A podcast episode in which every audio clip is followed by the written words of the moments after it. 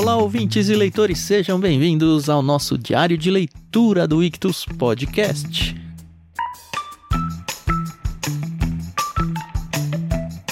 Sou o Thiago André Monteiro, arroba vulgutan, estou aqui com a Carol Simão e a gente vai dar continuidade à nossa análise muito aprofundada, né, Carol? Oh, nossa, aí, ó. Sobre o livro Oração da Noite, de Tish Warren. Tudo bem, Carol? Tudo bem? Oi, pessoal, aqui é a Carol Simão, arroba somente Carol lá no Twitter. E vamos falar desse livro, assim, ele está sendo interessante, Uhum. mas positivamente falando. Lembrando que essa é uma série, diário de leitura, né? Uma série, nesse caso aqui, de quatro episódios, onde a gente vai pegar cada parte do livro, né? E o livro realmente é dividido em quatro partes.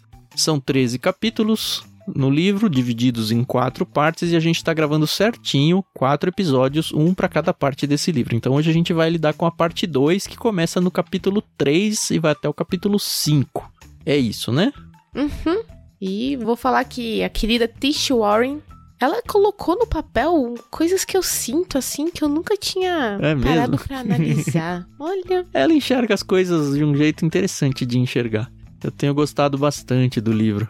Uhum. Lembrando que ela tá tomando como base a tal das completas, né? A gente já falou no episódio passado, mas na Uhum. página 37, para quem tem ele no livro físico. Aliás, se você não tem, considera aí comprar, porque esse é um livro que vale muito mais a pena, eu acho, ter ele no físico do que no digital. Ele é muito bonito como Sim. objeto livro. E como é aqueles livros que a gente gosta de rabiscar e marcar e ter vários insights, pelo menos pra mim, eu acho que ter ele em papel acrescenta muito mais do que ter ele no e-book. Mas é verdade. enfim, fica a sugestão. Se você quiser comprar o físico, tem link aí na descrição. Lembrando que se você comprar pelo nosso link, seja o digital ou seja o, o impresso, você vai abençoar nosso ministério aqui do Ictus também. Então considera com carinho, tá bom? Isso aí. Mas eu tava falando das completas. Na página 37, ela declara aqui a frase que faz parte dessas completas e que vai ser a estrutura do livro. A gente já viu aí vela, vela ao Senhor amado no capítulo anterior e a frase continua com os que trabalham, vigiam ou choram nesta noite. Aí depois vai continuar a frase, nos outros episódios a gente vai mencionar, mas hoje é trabalham, vigiam ou choram nesta noite. Noite é um personagem quase no livro, né? Muito interessante. Outra coisa verdade. interessante é ver que ela trocou a ordem. Aqui ela vai explicar, a gente vai falar um pouquinho sobre isso, né? Mas trabalham, vigiam ou choram, ela começa com choram. Eu gostei dessa troca que ela fez aqui. Uhum. Sabe o que eu gostei? Que bem no iniciozinho do parte 2, que é o caminho da vulnerabilidade, ela começa com uma pequena frase do Edgar Allan Poe, né, do poema O Corvo, que é a treva enorme fitando, fiquei perdido, receando, dúbio. E assim, pra quem estudou poesia na faculdade, sabe que o Edgar Allan Poe, ele fazia tudo assim muito bem pensadinho, sabe? As palavras dele eram eram assim Nada colocadas no né? papel. Não. E poxa, faz muito sentido quando você começa a ler o livro, entendeu?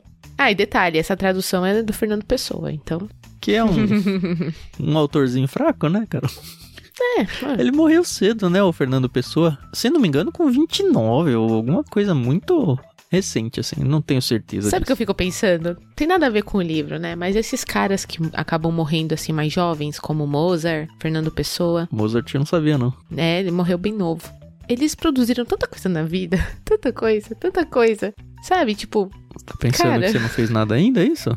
é, mas aí eu fico pensando, poxa, o ministério de Cristo só começou quando ele tinha 30 anos. É, e já então- acabou com 33. Ah, cara, você tá fazendo LBC, meu. Que isso? Né? Mas tá bom, Ó, tá bom. só eu abri o Wikipedia aqui, Salvador da Pátria aqui, ele morreu com 47 anos, não foi 29 não, tá?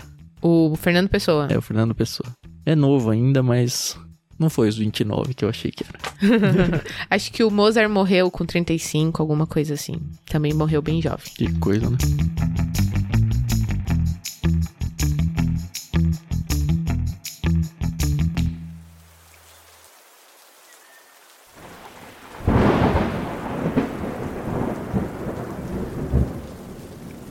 Bom. Vamos começar aí capítulo 3, Os que choram, subtítulo Lamento. Só tem uma coisa a comentar desse. Uma não, né? Tem várias coisas a comentar desse livro, mas uma coisa que eu gostei é que normalmente a gente conversando com pessoas, qualquer pessoa, a gente costuma a, ter uma disputa. Ai, nossa, hoje eu não dormi bem de noite. Meu filho acordou de madrugada várias vezes, ficou me chamando. Ai, nossa, o meu filho ficou doente e o meu cachorro passou mal na cozinha, eu tive que socorrer. Nossa, mas você não sabe, além do meu cachorro, o meu carro quebrou, entendeu? E aí eu fiquei pensando, realmente a gente costuma ter uma disputa aí na vida. E a Tish Warren fala que o pai dela era assim. Mas de um jeito interessante, né? Era de um jeito assim bem engraçado. E bem na página 58 ela já começa falando, né? O meu pai, que foi pobre quando criança e conheceu dificuldades que eu não conheci, frequentemente dizia: Eu ficava triste de não ter sapatos, até que vi um homem sem pés. Então ele faria uma pausa, sorriria e diria: Então eu peguei os sapatos dele. Ele não precisava, ele não tinha pé. e com isso eu quero dizer que ele pegava uma situação ruim e em vez de jogar essa disputa de ah, eu não tinha sapato, ele não tinha pé, né, tal, ele transformava isso numa coisa boa. Uhum. Ah, já que ele não tinha pé, eu peguei o sapato para mim, então. eu achei isso interessante. Coladinho com essa frase, eu destacaria a frase: Já tive cortes piores nos meus lábios, mas sempre continuei assobiando. Que frase legal, meu. Eu preciso muito desse Nossa. bom humor na vida, que eu sou super mal-humorado. Né? pois Mas é. é, levar é. a vida assim, né? Ela tenta desconstruir, eu acho que é o principal motivo desse capítulo, né? E acho que para homens isso fala até talvez mais forte do que mulheres, de que tudo bem chorar. É isso. Sim. Tudo bem é. chorar, você precisa chorar. Ela usa um exemplo, acho que do marido dela. Isso, Jonathan. Na verdade, ela defende uma tese, né? Que muitas vezes você reage ao não choro com raiva. Então, você fica irritado, irritado, irritado, quando na verdade o que você precisava era chorar mesmo. E aí tem um caso que ela conta do marido dela, que tava tudo irritado e tal, e deságua, uma boa palavra, né? Deságua em choro. É, literalmente. pois é. E é legal que, mais uma vez, a gente frisou isso no último episódio. Por eles estarem à frente de um ministério, né? Serem ali o, o casal de pastores da igreja, às vezes as pessoas elas esquecem que também são seres humanos, né? uhum. né? E muitas vezes a gente vê pastores, esposas de pastores, pessoas que estão à frente de um ministério sofrendo muito e calados. Uhum. E a gente vê que era o caso dele, né? E aí a gente também vê uma desconstrução desse muro que ele tinha, que as senhoras da igreja começaram a perceber que ele estava diferente. Ele até ganhou uma caixinha, né, de lenços. Uhum. E ele não se sentia mais tão mal em ter que chorar na frente das pessoas. O que é muito legal. Eu acho muito bacana quando um homem ele consegue expressar seus sentimentos, assim, suas alegrias, suas tristezas. Porque é gente como a gente, né? Poxa, não gosto desse papo de homem não chora. E eu acho que isso também já ah, já caiu Hoje em já, dia né? não é. É, então. Mas ó, mesmo assim, faz tempo que eu não choro, viu? Eu não lembro quando foi a última vez, mas faz muito tempo. Nossa, eu, eu chorei eu. não, mas eu acho que a gente vai ficando velho. Acho que a gente vai cansando das coisas da vida. Ou vai ligando o F, sabe? Né? Vai falando, ah, coisas que antes me, me machucavam e me entristeciam. Hoje vá. É a vida. e segue, sabe? É então, é triste isso. Eu entendo o que você tá falando, mas eu acho que nesse quesito é um pouquinho mais de maturidade. Ela fala um pouquinho disso uhum. no livro, né? Ela até fala que, por exemplo, ela acabou sofrendo dois abortos e algumas famílias da igreja começaram a se sentir mal quando tinham que apresentar os seus bebês. Porque e ela falou: não, gente. Ela não tinha o dela, como é que o outro pode ter, né? E eu acho que todo mundo já passou por isso na vida de alguma forma, entendeu? É, um amigo, um familiar perdeu alguma coisa e você às vezes não, não consegue aproveitar a sua conquista porque você se sente mal pelo outro. Uhum. Olha, esse mundo mimizento agora tá cada vez mais ah. difícil ah, isso, viu? Porque você sei, fala, ah, olha, eu consegui tal coisa. É, mas quem não tem não sei o quê, como se qualquer vitória fosse um jeito de derrotar outro. Não é isso, né? Exato. Não, eu vou até falar aqui uma coisa pessoal bem boba, bem boba mesmo, mas que me fez pensar muito. Eu conheci a terra do tio Sam alguns anos atrás. Uhum. Eu e meu esposo, nós fomos para os Estados Unidos e ficamos lá alguns dias. E eu levei minha irmã caçula. Na verdade, os meus pais pagaram para ela, enfim. Ela era menor de idade na época, não trabalhava. Mas eu lembro que eu fiquei muito triste porque a minha irmã gêmea não foi. Uhum. Eu tenho uma irmã gêmea que também é casada, tem filhos. E aí eu lembro que eu fiquei muito triste alguns dias antes de ir pra viagem e contei pra minha mãe. Eu falei, ah, eu tô triste porque a Amanda não vai, mãe. E a Amanda falou, imagina, você tem que aproveitar as suas conquistas. A sua irmã conquistou as coisas dela e ela tá muito feliz e, e tá tudo bem. Uhum. E aí eu falei, poxa, é verdade, né? Inclusive a Amanda, se não ficou, deveria ter ficado feliz por você poder ter ido. E muito, ela postou fotos na época nas redes sociais. E foi muito legal, entendeu? Então a gente tem que parar um pouco de não posso sentir, não posso aproveitar, não posso me expressar por causa dos outros. Uhum. E não, a tua dor, a tua alegria são tuas, entendeu? Sim. Então a gente tem que parar com isso. É, a Tish coloca um negocinho aqui, tem dois trechinhos que eu separei aqui. Ela diz que a minha congregação é bela e ordinária, pensando na igreja local dela, né? Mas a cada Uhum. domingo há tristeza suficiente ali para calar os céus. Então é isso, tem gente que tá sofrendo o tempo todo, tem gente que tá feliz. Assim, não é que alguém, sempre a mesma pessoa está sofrendo o tempo todo. Sempre tem Ah, alguém é. sofrendo e sempre tem alguém feliz. Uhum. E é isso, né? A igreja local, a vida é isso, né? E aí, um pouquinho mais adiante, na 62, ela fala: Todos sabemos lá no fundo que toda noite tem gente chorando. E uma noite ou outra, essa pessoa será você. É isso. e a tese dela é que, ah, o que, que a gente precisa fazer então? Para começar, precisamos aprender a chorar. E aí eu acho que aprender a chorar não é ser aquela pessoa, ai, minha vida é sempre uma lástima. É saber que tem Sim. momentos de rir, tem momentos de chorar, tem momento de plantar, tem momento de colher, tá lá na Bíblia, sabe? Então, e aí ela critica, e é uma crítica muito sutil, falando que os cristãos, eles não colocam isso em prática. Uhum. Toda vez que eu vejo alguma coisa, ai, eu não posso tirar férias, ai, é... E, e costuma ser mais com os pastores mesmo. Ai, eu não posso isso, eu não posso aquilo. Para, em Eclesiastes tá falando que você pode, que você deve, entendeu? Ó, mais do que isso. Sentir tristeza é o custo de ser vivo emocionalmente. Na verdade, olha que forte. É o custo até da santidade. Faz parte do pacote, é uma característica essencial de quem Jesus chama de bem-aventurados. Bem-aventurados os que choram. Então não é uma vergonha, não é errado, não é algo que você tem que recriminar na sua vida. É algo que faz parte da sua vida e, como ela falou aqui, né, ela vai incrementar na sua santidade o fato de você aprender a chorar também. Exatamente. Jesus chorou, né? E vai ter um trecho do livro que ela vai Então. falar isso, né? Ela também cita aqui um outro autor, o Henry Nowen, que a gente já teve é, o prazer pra de Deus, ler né? um livro dele. Isso. Ela cita outro livro dele, uma carta de consolação. E ela tá contando a história de quando ele perdeu a mãe dele, que ele não, não chorou. Não chorou antes, durante nem após a morte da mãe. E aí, ele, o autor, ela cita ele falando assim: A vida ocupada certamente não me encorajou a ouvir meus gritos interiores.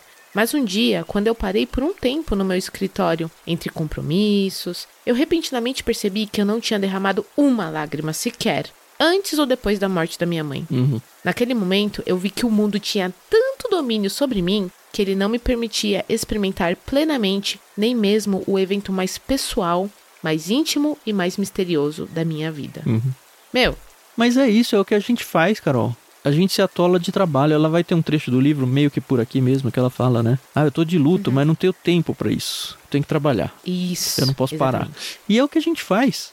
É o que as pessoas normalmente fazem. É uma tarefa atrás da tarefa, atrás de outra tarefa, atrás de outra tarefa. Ah, eu que tenho que levar a criança na escola, ah, porque eu tenho que fazer comida, ah, porque eu tenho que limpar a casa, ah, porque eu tenho que trabalhar, ah, porque. E não tem nunca um momento de parar, um momento de contemplação, nem um momento de chorar, como é o exemplo aqui do Henry Nowen. Ele até foi, acho que, para um mosteiro, né? Um monastério, ficar uns seis meses e lá ele chorou, olha que coisa. Exato. Mas sabe o que é o pior? Quando a gente quer parar pra contemplar e pra tirar um tempo pra nós, a gente acaba se sentindo culpado. quando não tem alguém que vem falar, ô, mas você não, Nossa, seu vagabundo, você tá fazendo nada aqui? É terça-feira, você tá de Não é não. papai.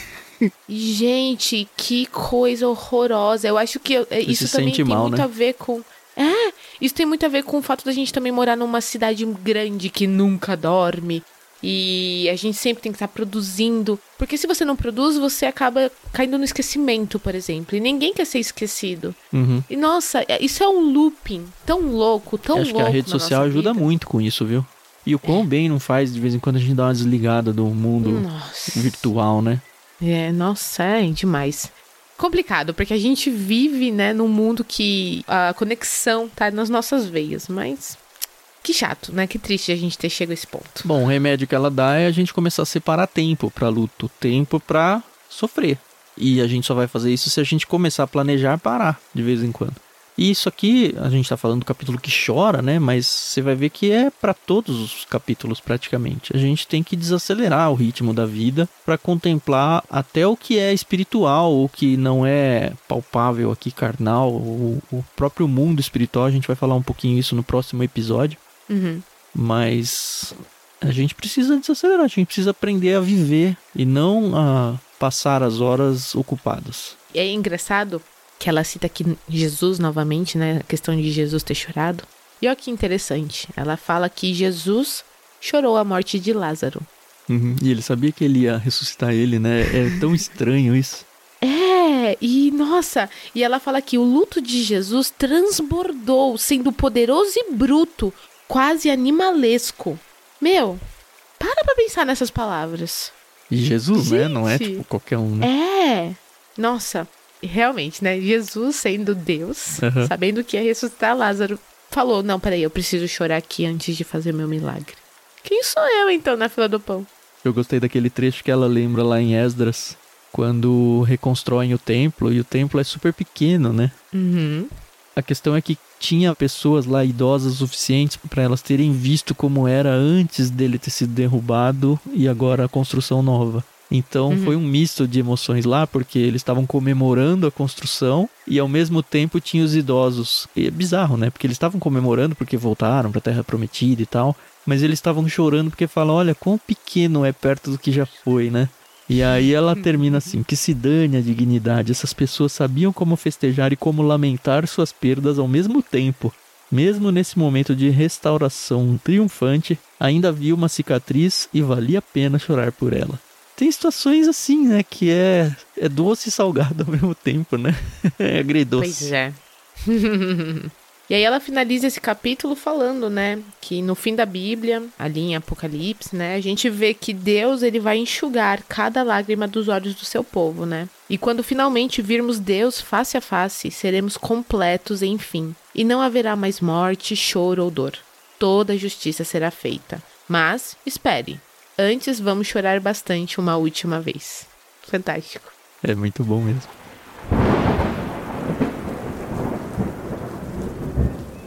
E aí a gente entra no capítulo 4, os que vigiam, né? Uhum. Voltando lá para as completas, né? Com os que trabalham, vigiam ou choram. A gente tá vindo ao contrário aqui, né? Ela falou sobre o choro, agora ela vai falar sobre os que vigiam.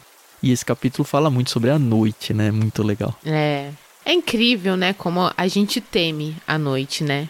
A gente disfarça a noite com luz elétrica, é isso que ela falou lá no capítulo É. anterior, né, na parte anterior. Mas ela conta a experiência dela, ela fala: a noite mais escura que eu vi foi durante um verão numa vila remota no oeste de Uganda. Uhum. É, é legal porque eu já me, me transporto pra lá ao ver isso, né? E aí ela conta de uma É. experiência de estar andando assim à noite e ela não tem a menor ideia se tem um buraco, se tem um animal à espreita pra pegar ela. Ela falou: eu balancei a minha mão a centímetros do meu nariz e não podia vê-la. Imagina isso. E eu preciso ir do ponto A ao ponto B num contexto desse. Deus me livre. É. Mas aí ela faz analogia, né? Porque é- ela fala, a vida é assim. Eu acho que eu já mencionei isso em algum episódio de podcast que não um diário de leitura, porque essa parte me pegou demais, né? É a questão de que a gente vive a nossa vida com uma restrição muito grande, várias na verdade. E eu tenho Uhum. pensado muito nisso. A gente já tem uma limitação corporal, porque eu só consigo experimentar as coisas do mundo preso dentro do meu corpo. Certo. E não só preso dentro do meu corpo, pensando na experiência visual, que pelo menos pra mim é o mais forte assim, é só o que tá na minha frente. Quem tá do lado, quem tá atrás, eu não tô vendo o que tá acontecendo. Uhum. E aí ela coloca ainda a variável tempo. E aí o tempo se compara à noite. Porque a gente consegue enxergar o quê? Um minuto pra frente? Nem isso. Eu não tenho a menor ideia do isso. que vai acontecer comigo hoje à noite. Pode ser que eu nem Uhum. esteja vivo hoje à noite. Pode ser que meu filho fique doente hoje à noite. Pode ser que eu saia de carro e tenha um acidente. Sei lá. E assim, viver é andar tateando no escuro. Porque a gente enxerga mais ou menos um palmo à frente. Em todos os contextos físicos possíveis. Tanto de físico mesmo, 3D assim, quanto no tempo, que é o 4D, né? Uhum. A gente lida com isso, a gente, enfim, nem se importa com isso, porque essa é a nossa realidade, a gente tá imerso nela. Mas se a gente começa a filosofar em cima disso, dá pra ficar meio louco, viu? Ah, é, não, com certeza. Esse negócio de vigiar para mim também pega bastante, né? Que a gente acaba confundindo e ela até fala, eu disse, ela colocou ali no papel o que eu sinto. Essa coisa da ansiedade, né? Eu sou uma pessoa muito ansiosa. Eu sou uhum. uma pessoa que tô sempre tentando. Não é nem prever o futuro, mas é prever as situações que podem acontecer no futuro, entendeu? Mas você percebe que a ansiedade é um tipo de loucura? Porque é um negócio que você não consegue resolver nunca. É uma então... ansiedade, é um negócio assim. Não tem o que fazer. Ah, eu tô ansioso porque. Tá, mas eu não tenho gerência sobre absolutamente nada do que aquilo que tá me deixando ansioso. Então, por que, que eu tô ansioso? Pois é. E assim, eu tô falando isso, não sofro de ansiedade, mas eu uhum. entendo quem fala, ah, eu sofro de ansiedade, mas é difícil até aconselhar, porque o conselho é, não seja ansioso, porque não faz sentido ser ansioso. Mas como é que você fala é... isso pra alguém, né? Não, e assim, no meu caso, eu acho que ainda é, é pior, porque eu falo assim, eu não posso ficar ansiosa, eu não posso ficar ansiosa, e isso vai me dando ansiedade, porque eu não posso ficar ansiosa. Então eu fico ansiosa porque eu sei que eu vou ter ansiedade. Isso é muito ruim, muito ruim. Porque é como ela falou, a gente não pode barganhar com Deus, né? Então, ela até cita aqui um pouquinho do C.S. Lewis, que ele fala um pouco sobre o luto, né? É legal essa frase. E como nossa, é sensacional. Ninguém tinha me dito que o luto parece tanto com o medo. Uhum. E ela fala que, como Lewis, ela, né, descobriu que o luto frequentemente se disfarça de ansiedade. E aí eu fico pensando assim, mas luto do quê, né? Porque às vezes eu não tô com luto. E ela continua aqui, né? Ela fala, não, é porque eu começo a pensar, Deus, não, não, não tira isso de mim, por favor. E no caso dela aqui, eu sei que ela tava falando da questão da família e tal.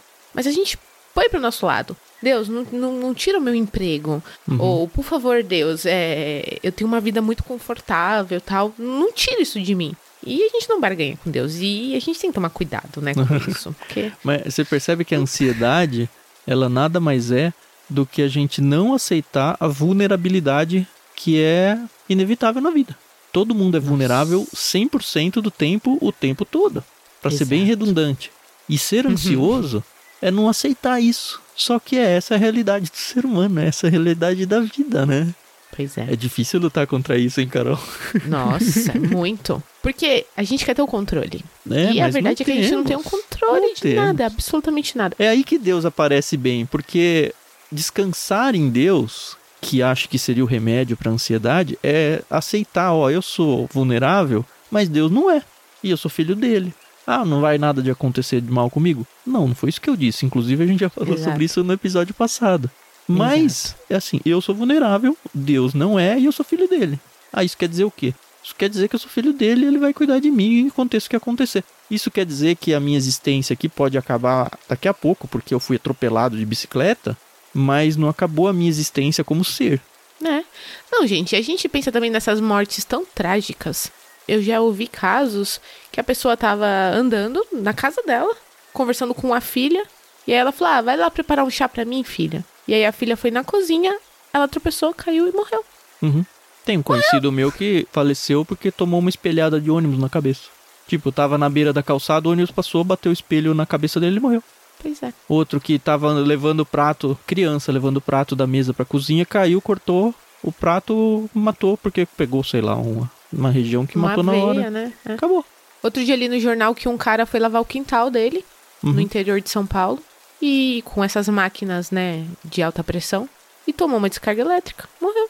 Mas é isso, é essa vulnerabilidade. É, então, não tem exatamente. O que fazer. Não tem o que fazer. E o que ela fala é que a experiência que ela teve lá em Uganda, porque quem lê o livro sabe que ela estava muito próxima de uma região muito perigosa. Uhum. E que no dia seguinte descobriram que tinha guerrilheiros por ali, né, tal. E ela falou: a gente tem que confiar que Deus vai cuidar da gente Sim. no escuro. Inclusive, nesse caso, o escuro foi um aliado dela e ela só descobriu depois, né? Exato. E é muito louco isso, entendeu? E, e, bom, é isso. E a gente sabe que Deus, ele é perfeito, ele é maravilhoso e ele nos ama. Uhum. Mais uma vez, não quer dizer que a gente não vai passar por problemas, situações complicadas, lutas, mas Deus tá do nosso lado, né? Uhum.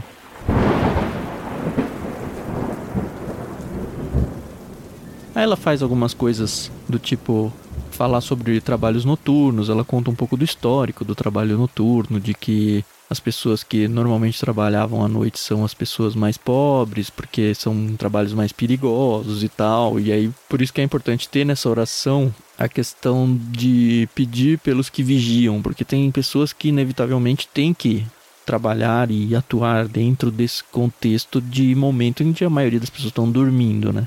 Uhum. É. E eu acho muito interessante que ela ela expõe bastante, né, a vida conjugal dela, né? Então, já no, no outro livro que nós lemos dela, Liturgia do Ordinário, tinha alguns capítulos que falava que ela brigava bastante com o marido dela e tal. E nesse livro ela fala muito sobre isso. que eles, pelo menos até esse ponto que nós lemos, que eles discutem pra caramba. e eles são pessoas notórias, né? Mas eles estão ali, eles brigam mesmo, eles gritam um com o outro, mas que no final eles sempre se resolvem. Uhum. E eles até fazem uma viagem e compram um imã de geladeira nessa viagem que fala, né, que tudo vai dar certo no final. Se não está dando certo, não é o final. É a não quer dizer que tem que acabar o seu casamento, do mundo, né? né? Mas... Muito, hora que eu li isso aí, nossa, isso aí eu escuto desde a terceira série, né? Mas tem seu sentido, né?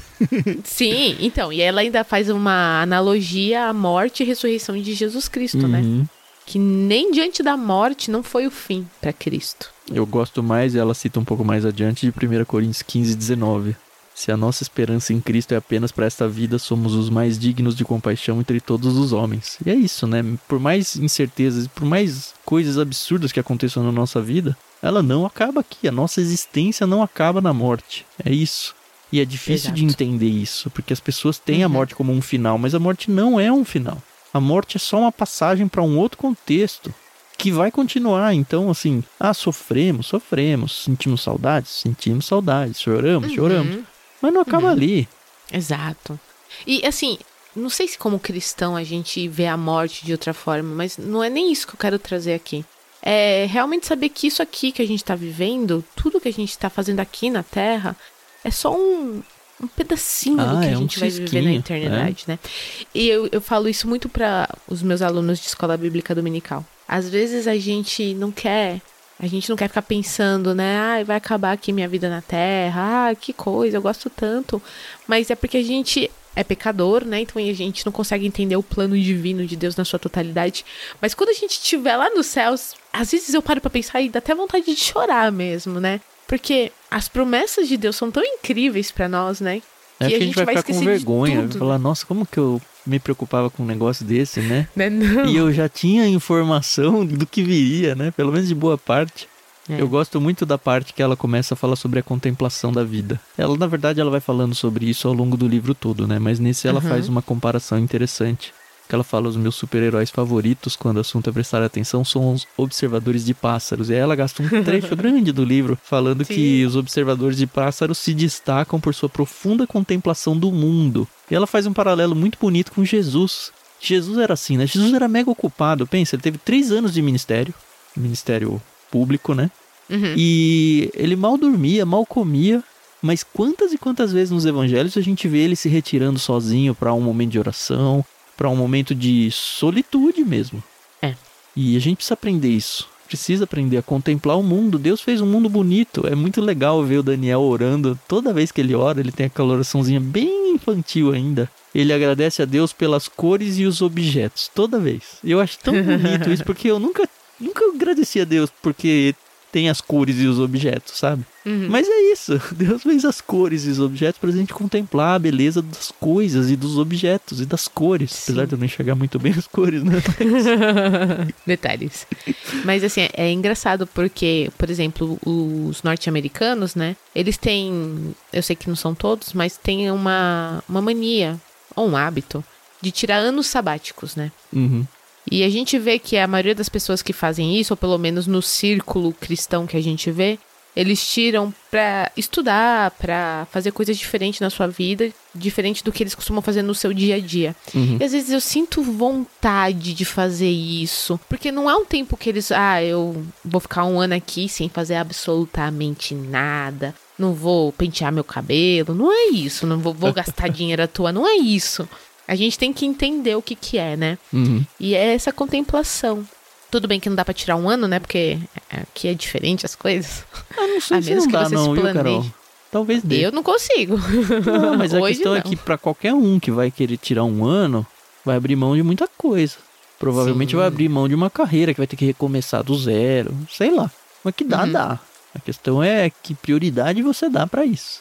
E é difícil porque uma coisa é você fazer isso solteiro e desempregado, outra é você sendo um pai, uma mãe de família que tem as responsabilidades da casa, as responsabilidades dos seus familiares, os boletos chegando.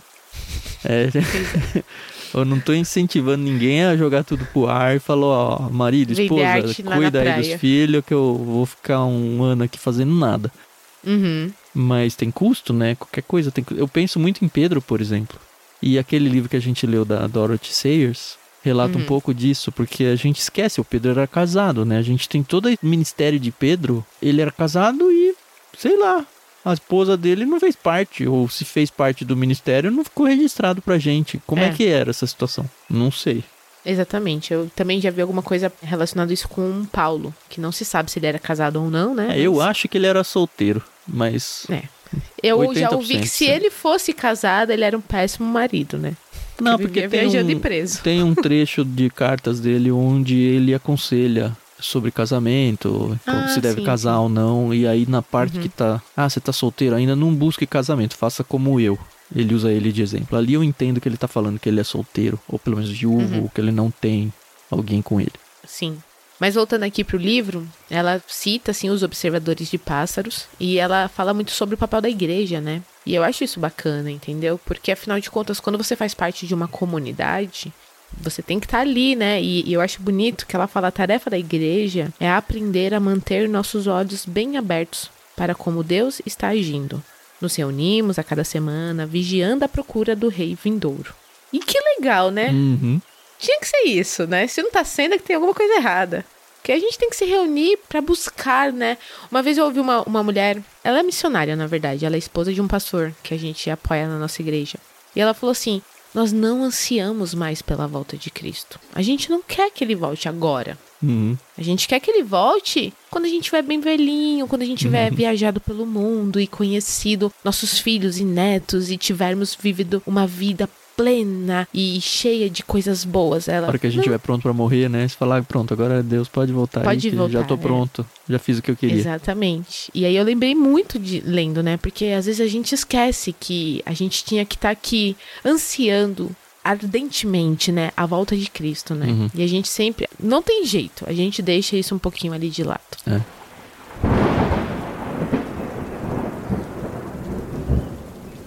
Vamos virar pro próximo? Sim, sim, sim, que foi um, por acaso meu capítulo favorito. Próximo capítulo, então, os que trabalham para completar aquela tríade lá das completas. Restauração. Sim, e assim, que frase fantástica ela começou. É. Somos pó e ao pó tornaremos, mas antes trabalhamos. Pois é, na realidade. E ela, obviamente, vai passar pelo também clichê cristão, que é dizer que ah, o trabalho não é um- uma penalidade do pecado. Adão e Eva já trabalhavam antes de ter pecado. Uhum, uhum. Assim, qualquer cristão que já ouviu qualquer mensagem sobre trabalho já ouviu isso. Mas tá aqui no livro pra dar o check, né? Exatamente. E ela fala, né, que a nossa vida comum depende do labor um dos outros e que nós precisamos uns dos outros e precisamos do trabalho uns dos outros e que seja um trabalho bem feito. Uhum. Então, realmente, eu vejo muito isso aqui dentro do clube, que se eu não consigo fazer a minha parte, eu acabo prejudicando o TAM e vice-versa. Uhum. E quantas vezes isso já aconteceu, não de forma intencional, mas porque a gente depende muito um do outro. Então, é, isso é muito claro, muito Uhum. claro. E tem uma frase aqui que, eu, assim, eu acho que foi o acaso do, do livro, até porque ele foi escrito em inglês, né? E a gente tem o contexto brasileiro aqui. Mas ela Uhum. diz o seguinte: nenhum de nós pode ser totalmente autossuficiente, que é o que a gente está falando. A gente precisa uns dos outros. Uhum. E aí ela continua: independência é morte. E nós temos aqui o nosso independência ou morte, né? Mas é isso. Independência Nossa, eu não tinha pensado é nisso. morte. E é, né? Uhum. E olha, Sim. dói pra mim falar isso, viu? Porque eu sempre fui o cara que não gosta de fazer trabalho em grupo. Eu sempre fui o cara que resolvo as coisas eu mesmo. Alguém tá me Uhum. dando trabalho eu- e porque não consegue fazer qualquer coisa, eu vou lá e eu faço e falar, pelo menos eu fiz e, e fiz melhor. Ou se alguém começa a fazer um negócio que eu sei fazer melhor, me irrita. É, é um negócio que eu tenho que trabalhar muito. Sempre tive que trabalhar isso muito na minha vida. Mas é isso, a gente tem que aprender que não é autossuficiente, não porque a gente é incapaz de fazer tudo, o que também é uma verdade, mas porque a gente precisa uns dos outros. Precisa, como Exatamente. seres humanos, seres que comungam entre si, precisamos uns dos outros. O próprio casamento é isso, né? Nossa, e como? Nossa. Nossa, e como? Mas é bom, gente, é bom. É porque realmente é uma doação eterna que você tem que dar pela pessoa. E às vezes você também não. não nem você vai corresponder à doação do outro, nem o outro vai corresponder à sua doação. Enfim, Uhum. isso aí é papo pra outro dia.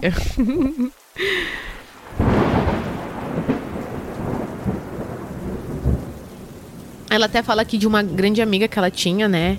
Que ela tem, a Cat. Uhum. Que era aquelas amigas é, que sempre traz alegria e conforto e palavras belas. E quando ela perdeu o segundo bebê, a Cat ia vir fazer uma visita, né, pra ela. E ela já tava toda animada porque ela sabia que ela ia receber consolo, ia receber amor e carinho. E a Cat ficou doente, né? Pegou câncer, né? câncer, né? Tinha que fazer quimioterapia. Nossa, e como ela ficou mal, né? Porque ela fala que a Cat é poeta e a ameaça da morte não iria impedi-la de criar beleza. Faça chuva, faça sol ou faça quimioterapia. É, isso porque ela tava fazendo quimioterapia no bico do corvo, né? E escrevendo poesias enquanto isso. Exatamente. Nossa, eu não, não sei como é, mas eu sei é, o tratamento, né, contra o Sim. câncer, mas eu sei que costuma ser muito agressivo, né? Então é interessante que cada pessoa realmente reage de uma forma diferente. Aliás, só pra corrigir a minha informação, aquele trecho das pessoas que trabalham à noite serem mais pobres e tudo tá nesse capítulo, não tá no capítulo anterior, não. É que tudo se Ah, mistura. tá. É, não tem jeito.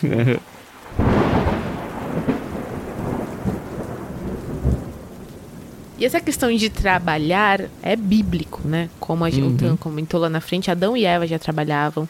Em Eclesiastes, a gente fala muito, né, sobre tempo de trabalhar, tempo de plantar, tempo de colher, mas que a gente também tem que tomar cuidado, porque às vezes a gente pode transformar o trabalho num peso, né? E em autossuficiência. Ela começa a construir uma dicotomia que, olha, eu ouso dizer que todo cristão passa, viu?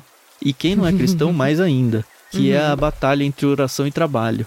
No sentido de que, ó, o que eu trabalho não é ação de Deus. Ação de Deus é tudo que eu não trabalho. Aí ela diz aqui: podemos enganosamente opor a oração ao trabalho como se um tornasse o outro desnecessário. Atualmente tendemos a entender que realizações são ou o nosso trabalho ou o trabalho de Deus, mas nunca ambos. E aí entra aquelas, sei lá, um quadrinho que eu já vi há muitos anos do menino fazendo uma oração. Ai, Deus, obrigado por esse alimento. E aí os próximos quadrinhos é o lavrador lá plantando a batata, é o outro fazendo a criação dos animais, é o outro colhendo não sei o quê. E eles Uhum. falam, pô, Deus, como Deus? Foi todas essas pessoas que fizeram tudo isso para que você tivesse o alimento. Óbvio que é um quadrinho ateu, né? Mas as pessoas não entendem que quem deu o crescimento para a planta, quem deu a saúde, quem deu o trabalho para todo mundo produzir o que resultou a comida na mesa do menino, foi Deus. Então Deus está envolvido em todo o processo. Exatamente. Ela até traz na página 99 uma piada de um comediante escocês falando mais ou menos dessa questão, mas em relação ao médico e Deus, né? Uhum. Que, ah, Deus que mandou o câncer pra você e eu, como médico, curei. E não! Não é nada disso, entendeu? Eu lembro que uma vez uma amiga da nossa família ela sofreu um acidente e ela ficou com um rosto assim, realmente deformado e ela ia ficar com uma cicatriz horrível. E aí o médico falou pra ela: não, ó, passa essa pomada. E ela comprou lá essa pomada. E aí a mãe dela, na época, falou: Nossa, graças a Deus. Aí ele: Não, não, graças a mim. E, putz, não era, né? Então, realmente, esse negócio do trabalho de trazer uma autossuficiência é uma ilusão muito grande. E ela fala aqui que pro cristão, a oração é trabalho. Uhum. Eu achei isso bem legal. Ela até usa uma frase aqui em latim: ora et labora, que é orar e trabalhar. Trabalhamos enquanto oramos e oramos enquanto trabalhamos. E a gente tem que, como cristãos, construir essa dualidade assim, né? A gente faz até a parte que nos cabe Uhum. e Deus faz a parte dele e de alguma forma as duas coisas andam juntas, andam Sim. de mãos dadas o tempo todo. Uhum. E a nossa gratidão, até por conseguir trabalhar, é, é toda a Deus. A glória é toda Exato. dele, nunca é nossa. Eu acho interessante quando eu sinto falta de orar. porque às vezes eu tô assim, quando eu vou dormir, eu gosto muito de orar antes de dormir. É melhor do que depois, né? com certeza.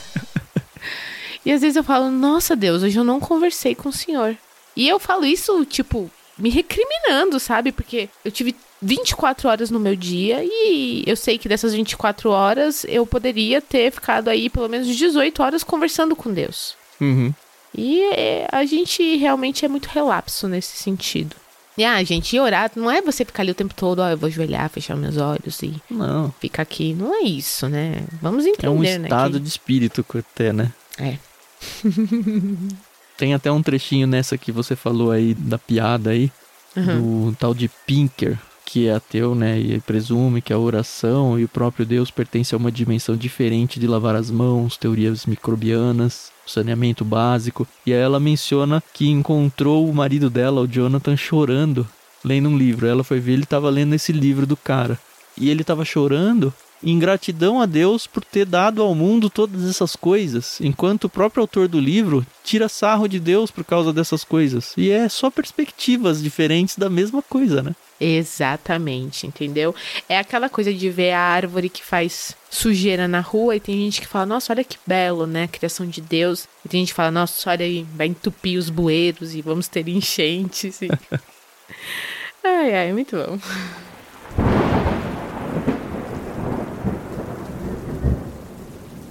E aí ela meio que fechando essa parte 2 aqui, na página Uhum. 103, ela diz: conjuntamente, trabalhar, vigiar e orar, são os três capítulos que a gente trabalhou, né? São Uhum. uma forma de suportar o mistério da Teodiceia. A gente falou bastante da Teodiceia no episódio anterior. Se você não ouviu ainda, volta lá que você vai entender. Trata-se de uma resposta fiel à nossa tragédia humana comum, mas somente quando fazemos os três juntos, dando espaço e energia a cada um, tanto como indivíduos quanto como igreja. Eu acho que isso meio que resume bem esse trecho todo aí, né? Sim, claro. Não dá para excluir Deus da nossa vida, nas alegrias e nas tristezas. E Jesus Cristo, eu acho fantástico que Jesus viveu pouco tempo, entre aspas, entre nós, né? Uhum. Mas foi o suficiente para nos dar exemplo de todas as coisas. Essa que é a verdade. Uhum. Até os milagres dele, ela fala isso, né? Uhum. Os números, né? Mesmo com todas as curas que Jesus fez, ele mudou em poucos dígitos o número de leprosos do antigo Oriente Médio. Ou o número de mulheres com hemorragia, ou o número de mortos. Todavia, por meio do seu trabalho, Jesus nos mostrou como é o reino de Deus. No reino de Deus, as pessoas são curadas, perdoadas, restauradas e reintegradas. Foi isso que ele fez, para isso que ele fez os milagres, para mostrar o reino para as pessoas, não porque ele queria curar coisas pontuais ali. Exatamente. Não, porque ele poderia ter vindo como o Messias ali, se vangloriando e falando, ó, a partir de agora tá todo mundo limpo, né, das suas feridas. Mas o que eu mais gostei no finalzinho desse capítulo é que, nossa, me fez assim, eu, eu terminei de ler, eu parei assim, contemplei, que é assim, ó.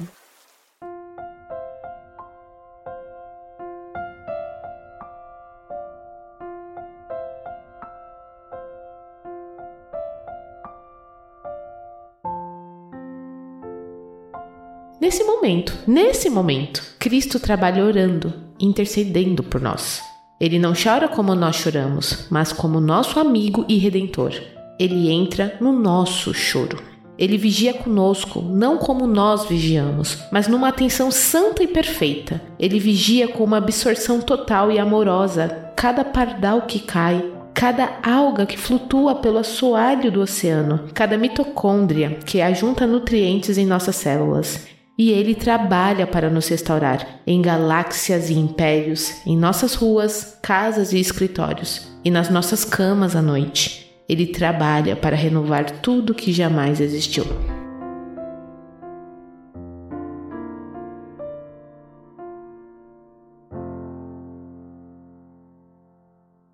E ele não cansa, Né? porque ele continua fazendo isso. Muito legal, né? Nossa, O livro tá bem legal. gostoso de ler, viu? Se você não tem esse livro, tenha ele. De verdade, de Uhum. novo, tenha ele no físico. Eu sei que tem muita gente que gosta do online, não vejo problemas nisso, mas esse livro é pra grifar demais. Eu já falei e falo de novo. É pra grifar, é pra ir mostrar, é pra você revisitar. Deixa ele sempre meio que à mão, assim, muito legal. Sabe o que, que eu acho legal? É o segundo livro dela. Então você imagina daqui 10 anos que essa mulher vai estar publicando. Se Cristo não voltar, hein, Carol? Né? Amém. Volte logo, Maranata. que ela nem consiga escrever um terceiro, né? Né?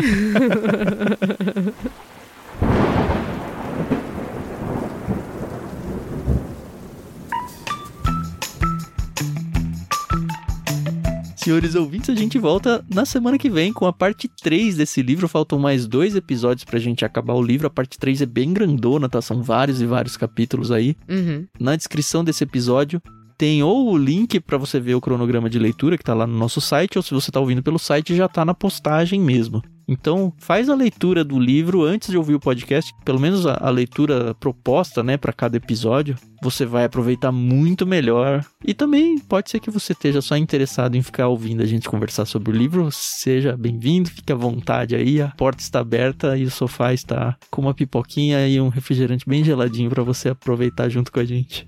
E desculpa a bagunça. é isso, semana que vem a gente volta. Obrigado mais uma vez. Lembre-se do Clube Ictus, lembre-se de comprar as coisas na Amazon através do nosso link. Lembre-se que nós temos um plano de mantenedores e nós precisamos muito de mantenedores, então se você gosta do nosso trabalho e quer que isso continue existindo ainda por bastante tempo, a gente precisa da sua ajuda, tá? Então se comprometa, na descrição aí tem, se você quiser fazer uma oferta única aí, você tem o nosso Pix, se você quiser se comprometer com um valor mensal aí, por menor que seja, tá? A gente tem o link aí pro PicPay também, fiquem à vontade. Vai ser realmente uma benção ter vocês junto com a gente. E óbvio que você já sabe, no Telegram a gente continua essa conversa com vocês. Isso aí, pessoal. A gente agradece pela paciência, pela audiência. Se você ainda não participa do nosso grupo no Telegram, a cada 100 inscritos a gente costuma fazer sorteio de livros por lá. E acredite, são livros muito bons. Eu acho que a gente mandou esse num sorteio, não mandou? Ou foi o outro da Tish Warren? Um dos dois foi, não foi? E isso, eu acho que foi a liturgia do ordinário. Mas sempre tem uma surpresinha legal por lá. E é isso, a gente agradece demais pela companhia de vocês. A gente costuma receber uns feedbacks assim inesperados e eu acho fantástico quando a gente recebe, porque é um frescor aqui no nosso trabalho. E a gente trabalha bastante e agora a gente vai ter os momentos de contemplação, né? Se você tá ouvindo esse áudio quando ele foi postado, é ali perto das festas de fim de ano e a gente vai dar uma descansadinha, mas o trabalho continua. Isso aí. tchau, tchau, galera. Tchau, pessoal.